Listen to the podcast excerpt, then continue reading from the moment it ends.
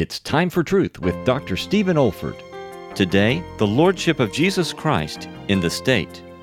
Peter commands, Submit yourselves to every ordinance of man for the Lord's sake, whether it be to king as supreme or unto governors, as they that are sent by him for the punishment of evildoers and for the praise of them that do well.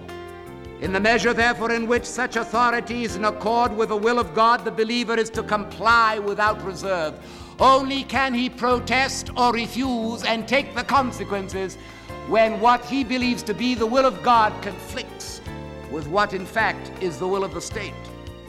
But failure to submit in all the ordinances of man, the ordinances of speeding, or of filling out our income tax forms, or of arriving punctually at our business places and doing a solid, honest day's work, all these constitute an expression of a life in which Jesus Christ is Lord. Refusal to do these things is a repudiation of the Lord Jesus Christ at the grassroots of everyday living.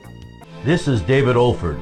You have been listening to a message from God's Word delivered by my late father, Dr. Stephen F. Olford, who went to be with the Lord in the year 2004. If you wish to learn about our online resources or learning events at the Institute for Biblical Preaching, our web address is olford.org. That's O-L-F-O-R-D dot org. You also may want to benefit from our online video training on expository preaching, which can also be found on our website. Thank you so much for listening.